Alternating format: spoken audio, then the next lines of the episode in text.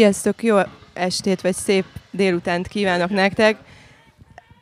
Szeretettel köszöntelek titeket, és az első és legfontosabb néhány közérdekű közleményt szeretném másolni. Az első, hogy elnézést kérünk, hogy hogy egy koncert van a hátunk mögött, hogyha remélem ezt titeket nem zavar, de megpróbálunk majd hangosan beszélni. A második, hogy maradjatok itt, mert, mert mint tudjátok, koncert is lesz, mert mint Benedekék is fel fognak lépni 21.30-kor a nagy színpadon, és a harmadik legfontosabb, hogy az MVM-nek köszönhetjük ezt a fesztivált és ezt a beszélgetést, és nélkülük ez nem jöhetett volna létre, úgyhogy innen is köszi nekik. Sziasztok, srácok, köszi, hogy eljöttetek. Ma az a címe ennek a beszélgetésnek, hogy backstage, és egy kicsit arról foglak titeket kérdezni, ami nem feltétlenül látszik. Itt van velünk Szabó Benedek és Sallai Laci, nagy tapsot nekik első körben. Sziasztok! Sziasztok! Um, nagyon ajánlom, a könyves magazinon megjelent egy interjú, így a koncert, e, ezt a koncertet uh, felvezetve, amiben kérdeztek titeket olvasmányélményekről, könyvekről, és iszonyúan élveztem, azt ti is nézzétek meg, mert így lehet jegyzetelni, hogy mi az, ami ú, ott van a könyves polcon, és, és el kéne olvasni tényleg. Uh, szóval igyekszem nem uh, ezt megismételni, és nagy ívet szeretnék bejárni, nagyon kevés az időnk, és nagyon sok kérdésem van, úgyhogy lehet, hogy egyszerre többet is fogok, azért bocsánat kérek.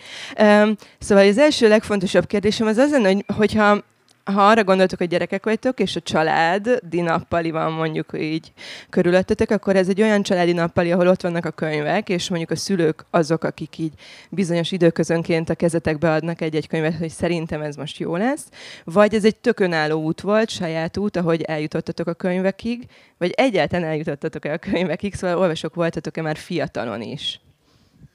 Ez annyira jó kérdés, hogy alákérdezésnek is tűnhet, mert Egyébként tényleg az a, az a helyzet, hogy nálunk, ha nem is a, a nappaliban, hanem tulajdonképpen elszórva a házban egy óriási családi könyvtár volt, és az én szüleim kezdettől fogva hát, a kezünkbe adták a könyveket, de nem is nagyon kellett a kezünkbe adni, mert nekem az egyik legmeghatározóbb gyerekkori élményem az, hogy ezeken a hosszú nyarakon ott állok a, a hatalmas könyves polcok előtt, és elolvastam egy könyvet, és azt válogatom, hogy mi legyen a következő. Úgyhogy abszolút nem kellett eljutnom a könyvekig, mert a könyvek már ott voltak, és ebből a szempontból nagyon hálás vagyok a szüleimnek, és azoknak a körülményeknek, melyek között felnőttem.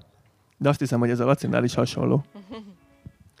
Abszolút, tehát, hogy a szüleim a kezdettől, tehát az elején az volt, hogy ők adogatták a könyveket, és akkor utána meg önállósítottam magam, de hogy nagyon ösztönöztek rá, hogy olvassak, örültek neki, hogy hajlamos voltam rá, úgyhogy igen, azért ez viszonylag hamar elkezdődött, meg én viszonylag sokat voltam egyedül gyerekkoromban, és akkor Uh, igazából ez nekem egy ilyen, és azért is örültek a szüleim, hogy engem így egyedül is lehetett hagyni, mert így el voltam, olvasgattam otthon, nem tudom így. Tehát, hogy, uh, hogy ez így nagyon korán beépült. Amikor olvastam ezt az interjút veletek, akkor ahogy említettem is, hogy, hogy nekem van egy olyan élményem, hogy nagyon jó érzés könyvet kapni valakitől, vagy ajánlást valakitől, mert szerintem egy emberi kapcsolatban is iszonyú fontos, mert nagyon sok mindent elmond arról, aki adja, és utána van egy ilyen nagyon jó beszédtéma, kinek mi volt benne az élvezet, vagy éppen miért rakta félre. És a ti csatornáitokon sokszor megjelenik nem csak a zene, a koncert, hanem az, hogy mit néztek, mit olvastok, hol jártatok, és hogy ez, ez én innen is kapok nagyon sokszor ö, ajánlásokat, és kíváncsi vagyok, hogy mert szerintem nehéz, amit most mondtál Benedek, nekem ilyen a nyár, hogy állok, most már hetek óta nincs munka, ami egy könyvhöz kötődik, és állok a könyvespolcet, és leveszem, nem ez az. Kutatom a következőt, nem ez az. Várom azt a nagy olvasmányélményt így nyára, de nehéz. És hogy az lenne a kérdés, amit ti honnan szerzitek így az inspirációt, vagy az ajánlásokat, merre néztek körbe, kitől kapjátok ezt, vagy az is egy másik nagy élmény, nem tudom, hogy nektek megvan amikor egy könyvből, egy könyvben van, egy történetben utalás egy másikra, és így gyakorlatilag véget nem érő utazás kezdődik egy könyvvel. Azt hiszem, ez egy meglehetősen összetett kérdés, ami meglehetősen összetett választ igényel, én nem fogok egy meglehetősen összetett választ adni erre. Amikor az ember már annyi idős, mint mondjuk én, és nagyon szeret olvasni, de ez ugyanúgy igaz a zenére is, vagy a filmre is, szépen lassan a saját referencia kerete kialakul benne azok alapján, a dolgok alapján, amiket, amiket olvasott, nézett vagy hallgatott. Tehát annak idején, amikor kamasz voltam, még nagyon sok ajánlás kellett ahhoz, hogy eljussak egy könyvhöz, egy filmhez, egy zenéhez. Míg mostanra van annyi mögöttem, meg van egy olyan, olyan gazdag élményanyag, hogy én nagyjából annak alapján tudok menni, és annak alapján tudok keresni, meg felfedezni újabb és újabb könyveket. Emellett nekem, ez nem tudom, hogy másra is él, nem tudom, hogy Laci esetében is így van-e, nekem vannak ilyen szinte mániákus pár éves periódusaim, amikor egy-egy világra vagy stílusra rákattanok, és nekem volt egy postmodern kattanásom, amikor elkezdtem a, az Inherent Vice című film utána elkezdtem rengeteg pincsant olvasni, akkor pincsantól eljutottam Delilloig, meg eljutottam a, Confederacy of Dancesig, meg az amerikai 20. század második felében ezekig a nagy postmodern regényekig. Akkor volt több olyan korszak is az életemben, amikor nagyon sok science fiction-t olvastam. Most egy hatalmas Ursula Guin uh, rajongás van nálam, és az ő ő regényeit olvasom, szóval ezek ilyen kampányszerű, de nagyon intenzív időszakok, de ezek általában abból fakadnak, hogy engem érdekelnek dolgok, vagy régen érdekeltek, és ebből tudok már tovább menni és visszanyúlni azokhoz a dolgokhoz, amik, amik inspirációt adhatnak. Az viszonylag ritkán fordul egyébként elő, hogy valaki ajánl egy, egy regényt, és, és én azért olvasom el, ez sokkal gyakrabban fordult elő mondjuk tizenéves koromban. Ez lehet, hogy sajnálatos, de azt hiszem, hogy azt vettem észre, hogy ez az életem minden területén így van. Igazából elég hasonló, amit a Benedek mondott, tehát hogy az ember egy idő után szerintem így tudja, hogy mi az, ami, ami e felé érdemes elindulni, vagy mi az, ami nem. Ö, ami, tehát, hogy néha igen vannak ez, hogy az ember általál egy szerzőre, nekem mondjuk Dino Buzetti volt az utolsó, akit így elolvastam a Tatár pusztát, és akkor utána mindent el akartam tőle olvasni, ezek nagyon jó élmények, és egyre ritkábban történnek meg az emberrel, de akkor, akkor annál, annál jobb, hogy ez megtörténik. A, a másik pedig az, hogy, hogy a, az ember valahogy, igen, tehát én is egyre kevesebb ajánlást fogadok el, hogy fogadok meg, de például mi azért a Benedekkel elég sokat szoktuk egyébként egymást könyv, könyvajánlókkal, tehát ma is így találkoztunk, hogy a Benedek rögtön mondott egy könyvet, hogy na most találta, és milyen érdekes. Tehát, hogy azért ilyen jellegű ajánlások azért, azért vannak. Nekem olyanok voltak még, hogy ilyen challenge csináltam magamnak, hogy elolvasok mondjuk mit olyan egy év alatt 30 kortás magyar. Annak egyébként nem ér, értem a végére, de nem azért, mert hogy ne, rossz élményeim lettek volna, csak hogy sok volt így egymás után, és általában ezeknek a kihívásoknak az szokott vége lenni, hogy besokallok, és tehát nekem kell az, hogy legyen valami arány, és nálam azért szokott az lenni, hogy mondjuk két regény után egy non-fiction könyvet olvasok, és hogy így, így próbálok így ezek között egy kicsit így egyensúlyozni. Um, az, azt mondtátok, hogy már gyerekként is megtalált a könyv, most is olvastok, viszont a köztes állapotra vagyok kíváncsi, mert hogy öm, nekem most, én kaptam egy nagyon jó tanácsot, van egy kisfiam, és nyilván ez egy kérdés, hogy hogyan nevelünk olvasót, lehet-e nevelni olvasót, vagy kell-e, ö, vagy hogyan lehet őt ösztönözni, és akkor azt mondták nekem, hogy az a válaszpont, péld, vagy választó, ö, válaszút, amikor mondjuk elkezd már ő maga olvasni, tudni olvasni, és, az, és, a, és a szülők mondjuk nem olvasnak tovább neki, szóval nem lesz egy ilyen közös együttlét az olvasásban, hanem magára hagyjuk a gyereket, és nyilván rengeteget ö, hallunk most arról, meg évtizedek óta, hogy mi az, ami a könyv ellen szól, vagy az olvasás ellen szól az életünkben. És úgy látszik, hogy nálatok ez nem jött be. Szóval, ahogy szerencsére szerintem sokunknál, szóval nem jött be a tévével, a videójátékokkal, a sorozatokkal. Na és kíváncsiak, hogy voltak-e olyan korszakok, amikor mégis azt éreztétek, hogy valami kicsit átvette a helyét, vagy egészen egyszerűen annyira lassú a könyv, hogy ehhez most nem tudtok kapcsolódni, mert másra van szükségetek. Szóval kíváncsiak, hogy voltak-e olyanok, amikor azt éreztétek, hogy majdnem elveszítitek egymást a könyvvel. Nekem volt egy rövid időszak az életemben, amikor a jogi egyetemre jártam. Egy évig tartott ez a dolog. Benedekkel mind a ketten nagyon szeretünk statisztikát vezetni a dolgokról, és hát én a moly.hu-n szoktam vezetni, Aha. hogy akkor hogy állok éppen, és hát az éves statisztikában ott, mit tudom én, 2010 környékén van egy ilyen hatalmas bezuhanás, tehát amikor egy év alatt 10 könyvet olvastam el, ami nagyon-nagyon kevés, tehát hogy általában ilyen 40-60-70 szokott lenni általában.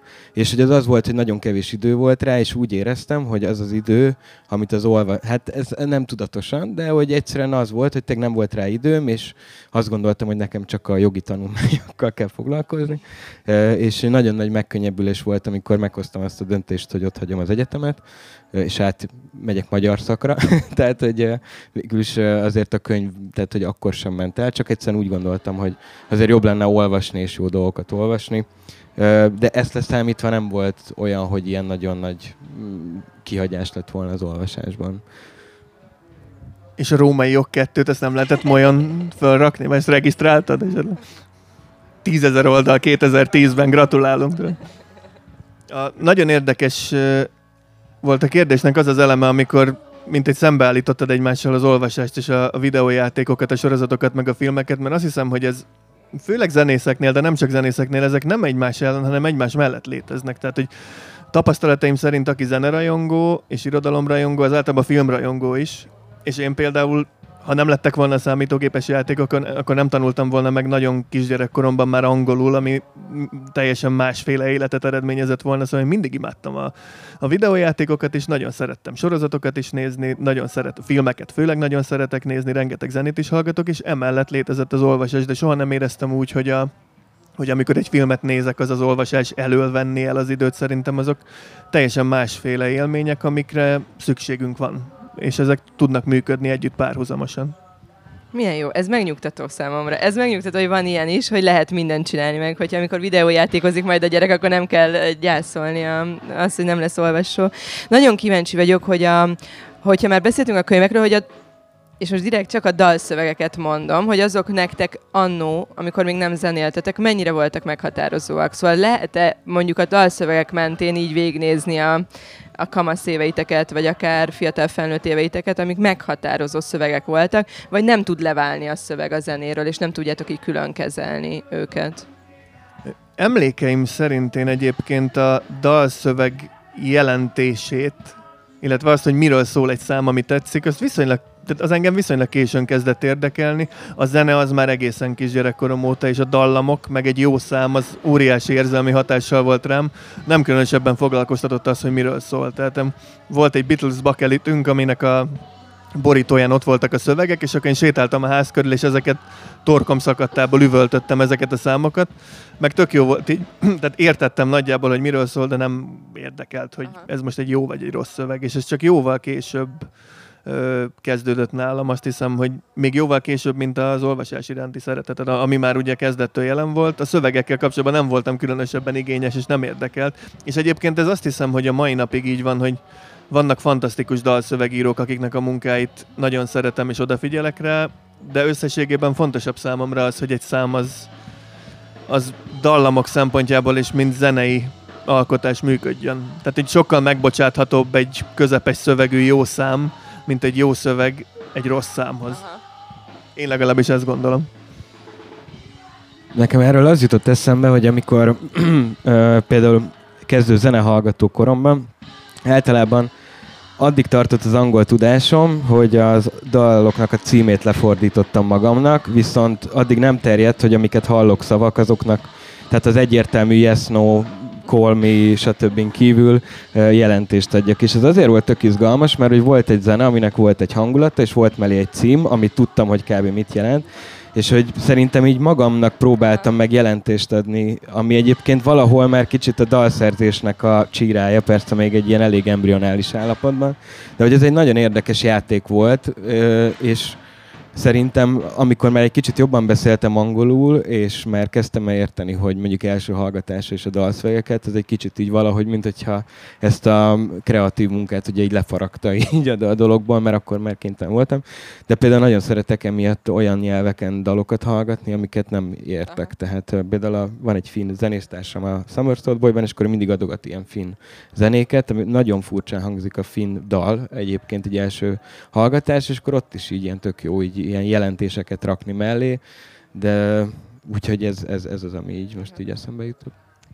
De olyan érdekes, Benedek, hogy azt mondtad, hogy, hogy igen, hogy a, hogy hogy a dallam volt az első körben, ami megfogott, vagy Laci, te meg azt, hogy az egésznek a hangulata komplexen, hogy viszont itt vagyunk, és beszélgetünk most igazából a galaxisokként éppen, aminek én azt gondolom, civilként vagy hallgatóként, hogy igenis nagyon-nagyon-nagyon fontos a szövege ennek a zenekarnak, és fontos hangsúlyt kap, és, és az lenne a kérdésem, hogy ez tudatos döntés, hogy ti akkor egy olyan zenekar lesztek, akik úgy írnak szöveget, hogy az, az valóban jelentős legyen, utána majd a műfajra is rá szeretnék térni, mert szerintem ez külön érdekes, vagy egészen egyszerűen a személyiségetekből fakad az, hogy ti így tudtok dalszöveget írni, ti így írtok dalt, és az így fog megszólalni a szavak szintjén egyrészt engem nagyon érdekelne a kettőnk véleménye közti különbség, hogyha van, hogy mint a, Laci, mint a felső tízezernek a szövegírója, meg én, mint a galaxisok, hogy hogyan gondolkodunk erről. Én azt tudom, hogy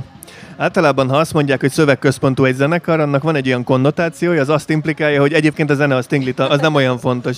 Én ezzel mindig küzdöttem, tudom, hogy a galaxisokat általában egy ilyen szövegközpontú zenekarnak volt szokás tartani, nálam mindig a dallam jött először is a zene. Tehát a, nagyon-nagyon ritkán fordult elő, hogy én egy szöveggel kezdtem volna, tehát én mindig elsősorban zene és dalszerzőként indulok neki egy szám megírásának, és nem pedig, nem pedig szövegekkel. Tehát a, mindig volt egy ilyen törekvésem, hogy persze a szövegek, amiket írok, azok prózaként is működjenek, de nem ezekkel kezdődik a folyamat, és én, én azt gondolom, hogy zenészként általában tehát zenéről van szó, olyan, mint amikor valaki egyszer azt mondta, hogy a Fellininek a későbbi filmjei azok, hát azok nagyon jók, nagyon szépen vannak fényképezve, meg jól néznek ki, de rosszak, mert nincs mondani valójuk, és akkor Roger Ebert írta rá, hogy a film az a mozgóképnek a művészete, szóval mozgóképként kell elsősorban, hogy működjön, és a zene, vagy egy szám, az zeneként kell, hogy elsősorban működjön, és nagyon furcsa, amikor azt kérjük számon rajta, hogy nincsen mondjuk irodalmi töltete.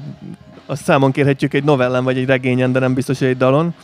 Ettől függetlenül persze nagyon jól tud működni, hogyha hogyha kapsz egy, és talán tulajdonképpen a zene az egyetlen olyan műfaj, ahol, ez a kettő nagyon organikus módon tud egyesülni, hogy ha nagyon nagy szerencséd van és sikerül elkapnod, akkor van egy prózai vagy lírai műved, ami még meg is van zenésítve és működik, de, de például óriási különbség van szerintem a megzenésített versek és a, és a zeneszámnak írt zeneszámok között, ami nagyon-nagyon jól hallható az első pillanatban is. Szóval, hogyha én választhatok, és le kell tennem a voksomat valami mellett, akkor tényleg az, hogy először a zene legyen meg. A szövegközpontúban egyébként van egy kis dicséret is, mert ez valahol azt is jelenti, hogy a szövegek nem annyira nagyon rosszak. Igen. Nálam egyébként az alkotás az szintén úgy van, hogy a zenével jön először, és kicsit igazából azt kreálom szerintem újra, amit a, a Beatles számoknak a lefordítása. Tehát, hogy van egy hangulat, és akkor ahhoz próbálok meg általában igazodni, de olyan, olyan szerintem soha nem volt, hogy leírok két verszakot, és akkor utána majd keresek hozzá valami dallamot, ami ráillik. Tehát, hogy, hogy igen, tényleg így szerintem a hangulathoz keres inkább szöveget az ember, én legalábbis. És hogyha egyszerre jön, az nagyon ritka, de az általában nagyon jó szokott lenni, de ez tényleg ilyen szökő évente egyszer. Olyan érdekes, mert amikor a dalszövegírásról beszél, vagy dalszövegről beszél, rögtön azt mondta, hogy prózai műfaj, nem lírait mondta. Pedig amúgy általában mi évek óta ö, folyamatosan ültetünk ide magunk mellé a Valuskalacival zenészeket, akiket erről faggatunk, és azt hiszem, hogy ők annyira, annyira nem kedvelik ezeket a beszélgetéseket, hogy mondják meg, hogy hogyan áll össze egy dal, és magyarázzák el nekünk civileknek, hogy hogyan csinálják ezt, és hogy akkor ez most verse vagy nem. Ugye ez a Bob Dylan irodalmi Nobel-díjával még inkább így fókusz vagy hangsúly került rá, és akkor emlékszem, hogy sok beszélgetés zajlott e körül, hogy, hogy akkor most mi is a dalszöveg, és hogy uh, valóban uh, én most direkt megcsináltam ezt, hogy a dalszöveget elolvastam csak, és zene nélkül hallgattam meg uh, a tiéteket, és uh, és hogy ez valóban próza, és te ki is emelted az egyik podcastben, hogy, hogy gyakorlatilag novellaként tekintesz egy-egy dalszövegre, és egy albumnak is egy története van, aminek nem feltétlenül van eleje és vége, vagy eleje van, de hogy vége nem biztos, hogy van, ahogy egy, mondjuk egy regénynek vagy egy novellának is nyitva tud maradni, hogy erre nagyon kíváncsi vagyok, hogy ez um, ez, ez, ez hogyan történik az, az asztalnál, vagy a, a billentyűk mögött, vagy a számítógép előtt, hogy, hogy azt mondod, hogy te gyakorlatilag novellákat szeretnél ö, elmesélni zenével. Az az igazság, hogy nem mindig működik ez így, tehát a koncepciótól is függ, mert a legutolsó galaxisok lemez, a, amit kihoztunk ugye idén, aminek egy, egy ilyen nagyon erős 80-as évek underground hangulata volt, kicsit ilyen kazettás demos. Ott például nem úgy írtam szövegeket, mint az az előtti lemezen, ami valóban ilyen novellaszerű. De összességében tényleg azt mondom, hogy mivel én egyébként sem vagyok a lírának a nagy rajongója, annál inkább a prózai műfajok, és azon belül főleg a novelláké. Tehát, hogy én, én elsősorban novellákat olvasok, főleg, főleg amerikai novellákat, főleg 20. századi amerikai novellákat. Óhatatlanul megpróbálok szövegíróként is afelé tendálni, amit egyébként olvasóként is szeretek, ugyanúgy, ahogy igyekszem dalszerzőként is olyan számokat írni, amit hallgatóként is szeretek. És a, azt hiszem, hogy nálunk nagyon fontos a zenekarban, hogy mi nem, nem elsősorban, vagy nem csak is kizárólag zenészek, vagyunk, hanem zene rajongók is. Sőt, ez lehet, hogy ez, ez jóval régebb óta hangsúlyos nálunk, és az akármilyen meglepő szerintem nem mindenkire igaz, aki zenél. De nálunk ez nagyon így van, és ezért mi ráadásul mind a ketten azzal vagyunk terhelve, hogy ö, kultúros vonalon ö, újságírók is voltunk, vagy vagyunk. Ezért mi egy kicsit más, hogy egy kicsit kívülről is tudjuk szemlélni a saját dolgainkat, és azt hiszem, hogy emiatt egy kicsit tudatosabb és koncepciózusabb módon is fel tudjuk építeni a, a pályánkat, vagy a kiadványainkat. Nem tudom, hogy te hogy látod ezt, Laci. Hát ez nagyon szép. de, igen, de egyébként igen, tehát, hogy én is azt gondolom, hogy, hogy akár a galaxisok, akár a felső tízezer koncepcióját nézzük, így az elejétől kezdve, van, van egyfajta ilyen jellegű ö, tudatosság ebben, és, és azért ez nem az, amikor az ember a tervezőasztalon szögmérővel kitalálja, mert mondjuk ahogyan a galaxisok is ugye sokszor vett ilyen nagy fordulatokat, azt azért a Benedek nem 2013-ban találta ki, hanem ugye ahogyan így megyünk így évről évre, úgy változik az ember, és hogy az szerintem egy én azt gondolom, hogy ez egy erény egy zenekarnak, hogyha mer ezeket, mer, meri ezeket a kanyarokat bevenni, és nem azt mondani, hogy ú, ez akkor lehet, hogy kevesebben fognak minket hallgatni a következő anyagtól. A, a szövegközpontú zenekar mellett még van, amit ö, rólatok általában el szoktak mondani, hogy, hogy generációs, vagy hogy, hogy van, van egy generáció, vagy akár több is, akit nagyon-nagyon nagyon-nagyon korán, és, és így elhivatottan megszólítottatok, és hogy uh, akiknek nagyon-nagyon fontos az, hogy amit ti mondtok, vagy amit ti, ti alkottok. És nagyon kíváncsi vagyok arra, tegnap a Begzoli Grecsó Krisztián párossal beszélgettünk, akik egy, um, hát gyakorlatilag egy albumot hoztak létre az ő kettőjük Covid alatti telefonbeszélgetéseik. Ke- e, akkor kezdődött uh, minden, de hogy azt valahogy ugye univerzálisabbá kell tenni, szóval nem lehet azt kiadni albumba, hogy ők éppen miről siránkoztak, örültek, háborogtak. És hogy nagyon kíváncsi vagyok, hogy ti mit éreztek, amikor a generációs kérdés így előjön, vagy hogy szoktatok ezen egyetlen gondolkodni, hogy mikre rezonál most ez a közönség, mik az, amit, amikről pontosan tudjátok, hogy hogyha feldolgozzátok, mint témát, akkor arra nagyon-nagyon sok ember fog rákapcsolódni gonoszabb pillanataimban azt szoktam gondolni, hogy a generációs jelző az azt jelenti, hogy egy zenekart egykor sokan szerettek, és most már kevesebben. Tehát volt egy időszak, amikor... De, tudom, de ez, ez gonoszabb pillanataimban van. Egyébként nem tudom, hát a generációzással nyilván nagyon nehéz mit kezdeni annak az embernek, akire mondják, hogy ő egy generációs szócső, mert szerintem aki az akar lenni, az soha nem lesz az. Aki meg nem akar az lenni, az nehezen tud erre mit mondani, vagy mit gondolni erről azt hiszem, hogy ez úgy működik, hogy ha van egy olyan szerencsés pillanat, hogy azok a dolgok, amikről írsz egy adott életkorban, azok nagyon sok hasonló korú emberben rezonálnak, akkor te egy generációs, bizonyos szempontból generációs szerző leszel, de nem tartom különösebben fontosnak, hogy hogy az legyen, mert elsősorban is továbbra is erre szeretnék, vagy ide szeretnék visszakanyarodni, azok az első galaxisok számok, nyilván működtek azért, mert olyan dolgokról szóltak, amik akkor nagyon sok emberben felmerültek, de ha azok nem lettek volna jó számok, meg nem lettek volna megjegyezhető dallamok, akkor nem működtek volna ennyire. Tehát azért ott is mm, fontos szerintem a szövegek jelentősége mellé oda tenni a zenét, meg azt, hogy ez mondjuk hangzásban vagy hangulatban, ha főleg hangulatban egy olyan dolog volt, ami akkor nagyon sok embert elkapott. És szerintem többek közt az is benne volt, hogy főleg akkoriban ez a fajta énekes dalszerző vonal ez egy teljesen üres pálya volt Magyarországon. Gyakorlatilag nem, mert ugye volt a, az úgynevezett Magyar Alter, amiben nagyon-nagyon sokan tevékenykedtek, különböző színvonalon és különböző mm, ágakban, de például nekem mindig nagyon fura volt, hogy a, azon a néhány legendás néven kívül Magyarországon az egyébként nyugaton nagyon népszerű mm, dalszerző, énekesi, műfaj vagy vonal az szinte sem nem ment. Tehát sem a 90-es években a rendszerváltás után, sem a 2000-es években. És akkor szerintem erre érkezett meg az első két galaxisok lemez, ami még inkább szóló lemez volt.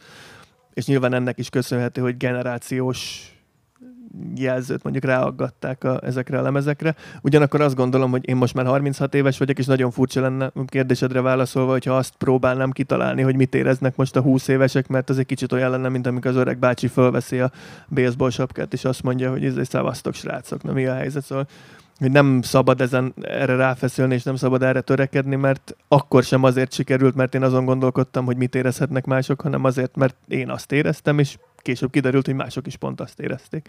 Ebből persze létrejön egy nagyon furcsa diszkrepancia, hogy én most 36 évesen már nem nagyon tudok mit kezdeni a 25 évesen írt számaimmal, viszont vannak olyan 20-25 évesek, akiknek ez most üt be, és ők jelen időben érzik. Nekem meg már olyan, mintha egy teljesen idegen ember írta volna őket. És hogy itt van azért az a történet, hogy amikor mondjuk a harmadik galaxisok lemez megszületett, a focipályák, akkor ami így azért most így visszatekintve talán a legnagyobb sikernek lehet mondani, akkor azért mi ezt nem, ezt nem úgy adtuk ki, hogy annak a tudatában, hogy ö, fú, ezen mekkorát fog menni, hanem konkrétan voltak olyan beszélgetések így a próbateremben, még amikor csináltuk a dalokat, hogy hát lehet, hogy ez nem fog annyira rezonálni az embereknél, mert tényleg nem az van, hogy az ember fú, mit csinálnak? Mások, elmennek boltba, nem tudom, akkor én írok egy számot erről, hanem tehát, hogy azért ezek ennél kicsit ö, ö, bonyolultabb dolgok, és hogy például a lemez megjelenése előtt ezt mi egyáltalán nem sejtettük, hogy ez például annyira be fog találni nagyon sok embernél, sőt, igazából inkább arra számítottunk, hogy egy kis népszerűségvesztést okoz a zenekarnál, és aztán mégis az történt, hogy, hogy nagyon sokan megszerették, meg általában erre szoktak hivatkozni így a zenekarral kapcsolatban, ami így meglepő dolog volt nekünk akkor, és egyáltalán nem volt a Benedek annak tudatában, hogy ő most egy generációs mestermunkát adott létre. Köszönöm, Laci. És ennek kapcsán még szeretném elmondani, hogy egyébként így visszatekintve erre lehet, hogy már nem sokan emlékeznek, de a focipályás lemez után a galaxisoknak a kemény mag rajongó táborából elég sok fanyalgó hang érkezett, hogy ez eladták magukat, a közönségnek kezdenek írni, ez már nem csetamásos, ez, ez nem is galaxisok, ez borzasztó. És ott is szerintem végső soron mégiscsak azért működött a lemez, és azért nagyon sokak számára az a legkedvesebb Galaxisok album, mert viszont zeneileg az volt az első olyan lemezünk, ami egy, egy zenekarnak a munkája volt, és szerintem annak ellenére, hogy hangulatilag és és egyéb szempontból is sokat változtatott az első két albumhoz képest, nagyon sokszor, és ezt nagyon furcsa a saját zenénkről mondani, és elnézést kérek ezért, nagyon sokszor annyira átütött rajta az az energia, ami akkor bennünk volt, hogy megszólaltunk zenekarként, hogy ez egészen ellenállhatatlan tudott lenni, ami a, ami a dallamokat mm, illeti. Ezt még mindig így gondolom, tényleg, azon vannak azért jó számok. Visszakanyarodva, Laci, te most a, vagy hogy a harmadik lemezről beszélünk, de hogy, hogy hogy engem tényleg, és most ha már őszintén beszélünk, és dicsérhetjük a saját uh, alkotásainkat itt egymás között, szerintem ne csak én dicsérjem uh, őket, de hogy, hogy valóban nem, nem tudjátok azt, hogy melyikből lesz sláger. Tényleg az van, amikor megcsináljátok mondjuk az album X számát, hogy hogy nem tudjátok, hogy melyik lesz az, ami a legnagyobbat fog menni, és, víz, és, és egy olyan kérdésem is van, hogy lehet-e tudatosan slágert írni? Szóval tudjátok-e azt, hogy mik azok a fogások, ami, hogyha beleraktok, hogyha úgy csináljátok meg, ha azzal a dalszöveggel írjátok meg, akkor az most tényleg a következő album legnagyobb száma lesz. Szerintem százszerzelékos slágerdetektor nem létezik. Tehát, hogy azt gondolom, hogy azért lehet, tehát hogy vannak olyan számok, ahol az ember azért sejti, hogy ez valószínűleg be fog találni, tehát mondjuk valószínűleg a harmadik lemeznél is volt olyan szám, amire tudtuk, hogy valószínűleg ez közönség kedvenc lesz, de egyébként ezzel lehet félremenni, tehát hogy nekem például több olyan dal is volt, amire azt gondoltam, hogy majd ez nagyon, és hogy úgy szeretgeti a közönség, de nem az a, a dal, és, és vannak furcsa dalok, amik meg valahogyan kapnak egy ilyen Például egyébként a, a, úgy, ugye a harmadik lemez után a botrányos zongorás lemez következett, ami, amiről szerintem úgy pont az volt, hogy az egyik nagy előnye, hogy igazából nem egy ilyen slágerlemez volt, hanem nagyon erősen egy ilyen hangulatba kapaszkodott a, az egész, és hogy amikor én egy-két évvel ezelőtt az Éter című dalt eljátszottuk róla, akkor, akkor úgy reagált rá a közönség, mint hogyha egy ilyen hatalmas sláger lenne, holott ugye mi akkor azt éltük meg, hogy, hogy egy ilyen kicsit langyosabb fogadtatása van annak a lemeznek, és hogy tök érdekes volt, hogy így eltelik pár év, és ez úgy reagálnak már rá az emberek, miközben az ne, nincs benne egy kiugró refrén, ami, ami mondjuk általában ugye azt szokták mondani, hogy legyen benne ismételgetés, meg nem tudom, valami könnyen megfogható sor, és például abban nincs, és mégis. Azzal kapcsolatban, hogy lehet-e tudatosan slágert írni, a Tom Brayan nevű amerikai újságírónak van egy sorozata a Stereogam oldalán, ahol a, a Billboard listának az első helyezettjeit veszi végig, és ott írja ezt, ezt mert többször leírta a tanulságképpen, hogy lehet tudatosan slágert írni, hiszen például Max Martin valójában, valószínűleg jobban tudja, hogy mi lesz sláger, mint mi, és tehát nagyon meg lehet közelíteni azt az állapotot, amikor szinte biztos lehetsz benne, hogy valami sláger lesz, de a legértekesebb példák mégis azok, amikor ezt az egészet, mikor már azt hiszed, hogy tudod, felborítja valami, és jön egy olyan szám, ami mindennek ellent mond, amit gondoltál a slágerszerzésről, és mégis óriási sláger lesz. Egyébként meg arra reagálva, amit Laci mondott, lehet, hogy ezt nem gondolná általában, aki ezt megkérdezi. Nem az a helyzet, hogy te soha nem hiszed, hogy sláger lesz ez a szám. Inkább arról van szó, hogy te majdnem minden számodra azt hiszed, hogy sláger lesz. Meglepődsz, hogy nem mindegyik lesz. Én nem a focipályákon, én azt hittem, én, szerintem azt hittem, hogy azon minden szám sláger. Például meg voltam győződve róla, hogy a vadvirágok egy fantasztikus szám, amiből nagyon nagy sláger lesz, és azért őszintén szóval az így visszatekintve nem egy fantasztikus szám. De az ember nagyon magabiztos ilyenkor. Amikor um írókkal beszélgettem, akkor sokszor felmerült az, hogy például félreraknak bizonyos szerzőket, miközben írnak valamit, hogy a hang ne befolyásolja a saját hangjukat, vagy ne vigye el mondjuk a stílus ö, egy olyan irányba, ami nem a sajátjuk. És kíváncsi vagyok, mert ugye a zene, azt mondtátok, hogy ti nem zenészek, hanem zene hallgatok és zene rajongók is vagytok egyben, hogy ö, van-e olyan, amit mondjuk ilyen tiltólistás, amikor ö, bementek a stúdióba, vagy még előtte, mert egészen egyszerűen annyira erős, hogy ott van ez a félelem, hogy na hát egy kicsit úgy fog felcsendülni ez az új album. Nálam nincs ilyen, sőt az ellenkezője van. az a helyzet, hogy én nem tudom, hogy nekem milyen a saját hangom, mert és ez nem egy szörnyű vallomás, csak tényleg az a helyzet, hogy én mindig úgy írtam, hogy ahogy a, az irodalom esetében is említettem, hogy nekem ilyen szakaszaim voltak, amikor mondjuk egy valamit nagyon sokat hallgattam, és az olyan óriási hatással volt rám, hogy én megpróbáltam egyfajta approximációját nyújtani annak. Tehát, hogy a galaxisoknak a kacskaringos pályája az részben annak is köszönhető, hogy én éppen akkor milyen zenéket hallgattam, szóval én nem, hogy eltaszítom magamtól ezt, hanem nagyon intenzíven magamhoz ölelem azt, amit éppen akkor hallgatok, és nagyon nagy hatással van arra, hogy milyen számokat írok. A kacskaringós pályára, és mert az előbb ö, többször említetted ezt a bizonyos szakaszokat a galaxisok életében, hogy engem nagyon érdekel, hogy ö, az, amikor valaki elkezd egyedül zenélni, és mondjuk egy szóló albumot létrehoz, utána mekkora változás az, amikor egy zenekar belép a képbe, milyen az, amikor a zenekarnak milyen, amikor valakihez csatlakozni kell, aki már kvázi kész van, vagy van egy nagyon erős elképzelése arról, hogy mi az ő zenei világa, vagy világa, és utána viszont nagyon érdekes ez, hogy elhagyjátok például a nevetekből a te nevedet. Ez pedig, mint hogy olyan lenne, hogy hogy voltál te, aztán lettetek ti közösen, és most már igazából egy ilyen masszává állsz, te is egy tagja vagy ennek a zenekarnak. Abszolút, de igazából én a galaxisok előtt zenekarokban játszottam több mint tíz évig, szóval nekem nem volt idegen a zenekari lét, sőt inkább az volt idegen eleinte, hogy a Zombie girlfriend kezdtem el én szólóban számokat írni, meg lemezeket kihozni, és ez némileg a technológiai fejlődésnek volt köszönhető, hogy már lehetett otthon egyedül fölvenni zenéket. Előtte, ha akartál volna, se tudtál volna normális minőségben. Aztán jöttek a szóló dolgok, de őszintén szólva én mindig sokkal jobban érzem magam egy zenekarral, és azt szoktam mondani, hogy amikor egy zenekar egy szám elején elkezdesz egyedül játszani, és beszáll a zenekar, az a világ egyik legjobb érzés. Ez olyan, mint a világ tetején állnál, és ezt semmiért nem cserélném el. És őszintén szóval én úgy szoktam érezni, hogy én azért egy nagyon zsarnoki természetű, önfejű dalszerző vagyok, de a legjobb dolgaink nagy része az úgy született, hogy hogy a zenekarnak is volt beleszólás. De vannak olyan számok, amiknek nem, vagy vannak ilyen lemezek, ahol, ahol általában inkább az történt, amit én megmutattam a többieknek, de, de sokkal jobbak azok a dolgok, ahol, ahol közösen dolgoztunk a, a számokon. Volt a kérdésnek egy olyan része, hogy milyen beállnia. Szerintem ez, ez nagyon két, tehát hogy ez két összetevős. Az egyik az az, hogy szerintem kell azért egy ilyen emberi része, tehát hogy, hogy az működik jól, hogyha azért a zenekar így egy emberi közösségként is jól tud működni. Ez a galaxisoknál azért elég zöggenőmentes volt az elejétől kezdve. Ugye én érkeztem utoljára a zenekarba, Benedek én ismerem ott a legrégebben, a, a, de, hogy, de hogy így emiatt azért például egy, ez egy ilyen nagyon zöggenőmentes dolog volt az elejétől kezdve.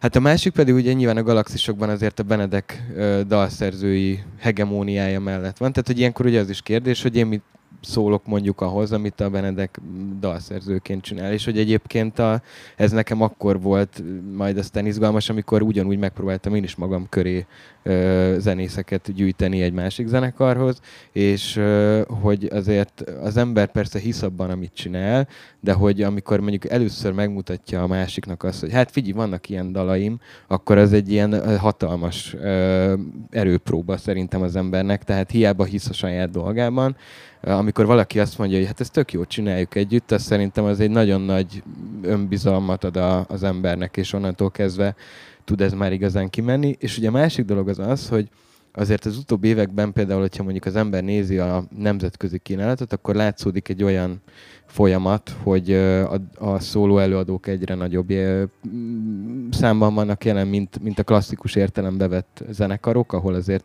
általában a dinamikák azért picit mást jelentenek, és hogy én is azért egy ilyen elkötelezett zenekar rajongó vagyok, tehát hogy szerintem az, amikor tudod, hogy ott van az a, nem tudom, gitáros, akit mondjuk csak egy számot szokott a lemezekre írni, de ő hozza be ezeket a nem tudom, különleges, mit tudom, afrikai témákat, vagy nem tudom, akkor azért ez megint más, mint amikor van egy ilyen az énekes, a főhős, és akkor, és akkor igazából nincs a, a többi embernek igazán ott karaktere.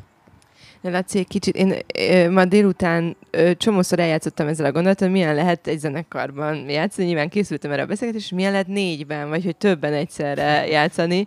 Na, ez, ez egy nagyon egyszerű és nagyon naív kérdés lesz, hogy számomra érthetetlen az, vagy hogy nagyon nehéz megfogni, hogy milyen az, amikor te szerdán elmész mondjuk egy galaxisok próbára, vagy ma fellépsz a galaxisokkal, holnap a Platonnal, stb. stb. Hogy ez a te fejedben, vagy lelkedben, vagy életedben hogy áll össze, hogy éppen melyik sipkádat kell, hogy felvedd, melyik hangulatba kell, melyik atmoszférába kell bele helyezkedned, ez mennyire nehéz, vagy mennyire szuperség ez az összetettség, hogy mindenhonnan kapsz valamit, amit te vagy. Hát én főleg az előnyeit látom, tehát, hogy majd szerintem a Benedek is fog ehhez csatlakozni nem sokára, de hogy nagyon jó egy, zene, egy, egy zenekarban csak zenélni, és tök jó egy másik zenekarban mondjuk frontembernek lenni, és amikor az ember nem frontember, akkor egyáltalán nem érzi azt, hogy most, most más vagy, vagy kevesebb lenne. És hogy mondjuk azért is, ugye azok a zenekarok, amikben játszom, azok ilyen tök különbözőek, vagy, vagy vannak különbözőségek köztük, például különböző emberek vannak benne, és hogy hogy például az egy tök érdekes dolog volt, amikor már a Platon van, játszottam két-három éve, és rátaláltam, hogy nekem van ott egy ilyen personám így a színpadon, és ez tök más, mint amikor a galaxisokkal játszom együtt. Vagy mit van a Captain Average nevű ilyen hobbi projektem, ami meg mit tudom, sokkal pankosabb, és akkor ott, ott mondjuk azok a dolgok, amiket egy felső tízer koncerten mondok, azok ott nem férnek bele, vagy mert hogy, mert hogy az így kibillenteni a, a koncertet a helyéről. Tehát szerintem ez egy tök, tök jó dolog, és én ezt nagyon, nagyon élvezem, és, és jó ilyen kicsit ilyen több arcúnak lenni. Janusz arcú. A, én nem játszom annyi zenekarban, mint a Laci, és nem is tudnék, ez mindig egy, egy szent csodálattal néztem azt, főleg időmenedzsment szempontjából, tudván, hogy mind a ketten dolgozó emberek vagyunk, és ő mégis meg tudja oldani. De játszom én is más zenekarokban, és ahhoz abszolút tudok csatlakozni, amit a Laci mondott, hogy nekem elképesztően felszabadító nem frontemberként zenélni, hanem basszusgitárosként, vagy mondjuk billentyűsként, ahogy megfordulok egy zenekarokban, és valamilyen szempontból ez egy nagyon erős kapcsolódás ahhoz, a, ahhoz az ősi érzéshez, amit akkor éreztem, amikor elkezdtem zenélni 13-14 évesen, és amit azért szép lassan az ember elfelejt érezni. Főleg, hogyha van egy zenekar, amivel sokat koncertezik. Tehát én a galaxisokkal ilyen 2019-20 körül rájöttem, hogy már mert nem emlékszem arra, hogy miért kezdtem ezen élni, és ez miért volt nagyon-nagyon jó érzés, és hogy miért vártam egy nyári napokat arra, hogy próbálhassak a zenekarommal. Azért ezt az ember elfelejti, ahogy, ahogy felnő. És ebben nagyon sokat segít az, hogyha új környezetbe helyezi magát, és új feladatkörökbe kerül. És ezt egy kicsit lehet ösztönözni, hogyha szerencséd van, és bevesznek zenekarokba, akkor, akkor egy kicsit visszatérhetsz ehhez az állapothoz, és nekem ebből a szempontból is nagyon fontos máshol játszani. Hát az utolsó, vagy a beszélgetés vége fel engem nagyon érdekel ez a civil, és a, a civil persona, meg a, a, a zenekari tag persona, vagy hogy a rockstar persona, mondjuk így, hogy engem, a, ugye Laci, te most tisztáztuk, mert itt volt a Margós stában egy ilyen kis, hát egy ilyen hatalmas kérdőjel és vita, hogy akkor Laci most magyar tanára, vagy nem, vagy hogy magyar tanár, aki nem tanít, vagy tanít. Erre majd légy szíves válaszolja a közönségnek is, és hogy nagyon kíváncsi vagyok, hogy amikor elmentek mondjuk hétfőtől péntekig dolgozni, és akkor mondjuk a szombat meg a vasárnap az, amikor koncerteztek, ez a kettő, ez mennyire kiegészít, gondolom iszonyú zseniális ez, hogy ezt meg lehet oldani, van mind a kettőnek helye. Viszont van egy olyan érzésem, hogy az utóbbi évek fiatal zenekaraiban látom már ezt a fajta mondjuk iszonyú tudatosságot, azt, a, ahol már nem a, arról van szó, hogy jönnek a srácok, és csak a pia, csak a drogok, csak a buli, hanem hogy végtelen tudatosság van bennük, ahogy a karrierjüket, ahogy a civil életüket, ahogy a tanulmányaikat építik, és hogy ez számomra szerint egy újdonság volt, vagy hogy más zenekarokon szocializálódtam valószínűleg. Ö, valószínűleg ez egy kényszer is, szóval nem akarom egy ilyen ilyen álomvilágba elvinni ezt az egészet, hanem kell dolgozni valószínűleg mellette, hogy az irodalom mellé is kell még sokáig dolgozni valószínűleg, hogyha valaki ír. Szóval erre vagyok kíváncsi, hogy ez a két ö, dolog hogyan egészíti ki egymást, és nagyon kíváncsi vagyok arra, hogy nektek a szereplés mennyire oké okay már, vagy hogy mennyire kellett tanulni az elején azt, hogy felmenjetek a színpadra, és ott valami olyat adjatok át ott, akkor, ami akár egyedül az alkotószobában, vagy a próbateremben megszületik, de, de több száz ember előtt valószínűleg teljesen más. Az elmúlt években valóban vannak olyan zenekarok, akik nagyon tudatosak, de mi azt hiszem, hogy még ezelőtt a hullám előtt érkeztünk azt meg. Hiszem, hogy fiatal Tehát ö, ö, azt hiszem, hogy a mi életünket többnyire véletlenek szegélyezték. Ö, ugye amikor engem a jogi egyetemről kirúgtak, akkor én valóban a magyar történelem szakot választottam, és ö, azzal a célral, hogy tanár legyek, tehát ugye az elejétől kezdve én tanár ként szerettem volna dolgozni, és el is végeztem, és tényleg dolgoztam közoktatásban is, és ebben az évben, vagy az előző tanévben intézményben dolgoztam, tehát tanárként dolgoztam. Hát most be kellett azt lássam, hogy ez egy kicsit sok. Úgyhogy én amikor éppen nem dolgoztam közoktatásban, akkor is tanítással foglalkoztam, de nem intézményi keretek között. Most egy éppen egy hasonló időszak jön az életemben, de hogy így a tanítás az mindig mindig megvolt. Nekem ez abból a szempontból azért okozott nehézséget, hogy egy kicsit éreztem azt, hogy nyilván általában a gyerekek előbb-utóbb kiderítették, hogy Laci bácsinak van egy ilyen másik élete, aztán ez el, körbe ment a szülők között, és hogy az elején nekem egy kicsit az küzdelmet jelentett, hogy amikor mondjuk például a szülői, vagy a fogadórára bejön a szülő, akkor ugye ő elsősorban azt látja, hogy na ez az, amelyik a rockzenekarokban játszik, és egy kicsit azt éreztem, hogy nekem ilyenkor kétszeresen kell a szakmai kompetenciámat bizonyítani, míg egy sima ember, aki csak úgy tanár, neki úgy valahogy így nincs meg ez a handicap. Mert hogy egyébként tényleg ugye rá vannak ezek a ö, sztereotípiák azért erre a zenészségre, hogy igen, drogok, pianők, nem tudom, izé, ami egyébként azért hát ha mondjuk valaki megnézi a rólunk készült dokumentumfilmet, látja, hogy azért ennél jóval prózaibb a helyzet, és jóval, hát de kevésbé varázslatos azért általában egy zenekarban zenélni, mint amilyenek kívülről tűnik. Úgyhogy sőt, rettenetes, mondta Benedek, és milyen igaza van. Úgyhogy azt hiszem, igen, ezek az én tapasztalataim. Hát a 8 órás rendes munkaidő, plusz a nagyon sok zenekar, azért ez nem mindig kivitelezhető erre.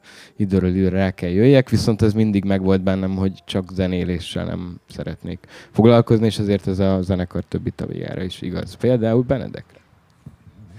Igen, ez egy annyira jó és fontos kérdés, hogy tulajdonképpen egy egyórás beszélgetést erre lehetne építeni. Ilyenkor mindig megpróbálok nagyon sok dolgot egyszerre mondani, és teljes katyvasz lesz belőle, úgyhogy igyekszem nem ezt csinálni.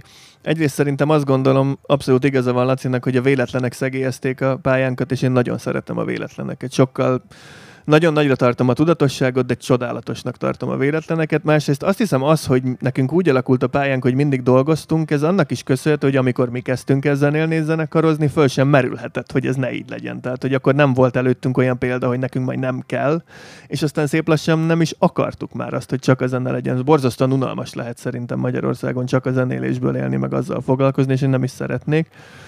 Az való igaz, hogy vannak olyan nagyon fiatal zenekarok, én is személyesen ismerek szerencsére közülük sokat, akik elképesztően tudatosak, sokkal tudatosabbak, mint mi bármikor voltunk, vagy leszünk, és ez nagyon csodálatos, de mi még egy másik korosztály vagyunk, és máskor kezdtük ezt az egészet. És a kérdésedre válaszolva, a két élet között egyáltalán nem nehéz váltani, az a nehéz, amikor összefolyik a kettő. Tehát amikor én bemegyek dolgozni mondjuk az irodába, és oda jön valaki, és tudja, hogy ki vagyok, az vagy rajong, vagy sajnál. A második még rosszabb. Tehát én tőlem ezt nagyon sokszor megkérdezik, dolgoznod kell. Akkor nagyon rosszul mehet. Ó, tudom, a Covid óta nagyon rosszul megy. Fú, szegény, hát dolgo. Egyszer fel, egy HRS visszahívott, és azt mondta, hogy hát csak beszélni akartam veled, mert nagyon szeretem a zenekarodat, és nagyon sajnálom, hogy akkor nem megy jól. És mondta, hogy nem erről van szó, én, nekem ez normális, tehát én mindig szerettem volna dolgozni a zene mellett, elárulom, sokkal több pénzt is lehet keresni, úgyhogy ha van egy munkád, és, és még a zenekarral is keresel a pénzt, de tényleg ez az nagyon furcsa, amit nem nagyon lehet mit kezdeni, hogy vagy sajnálnak, vagy az van, hogy oda jönnek az irodába, miközben dolgozol, hogy egyébként imádom a zenekarodat, és ez persze nagyon jól esik, de hát ilyen körülmények között nehéz erről beszélgetést folytatni. Szóval a két világnak a határán, meg a, megy, a határmesdjén ott vannak problémák. Egyébként váltani szerintem nem nehéz, főleg azért sem, mert amit Laci mondott, még a akár az öt évvel ezelőttihez képest is sokkal kispolgáribb módon töltjük a, a hétvégéket szerintem a zenekarral, úgyhogy ilyen hatalmas különbségek nincsenek a, a hétköznapok és a hétvégék között. Na jó, azért ma este remélem, hogy táncolunk majd, vagy hogy mi, mármint, hogy mi a közönség. Azt én is nektek remélem. nem kell, nem, nektek nem kell. Most megkönnyebbültem.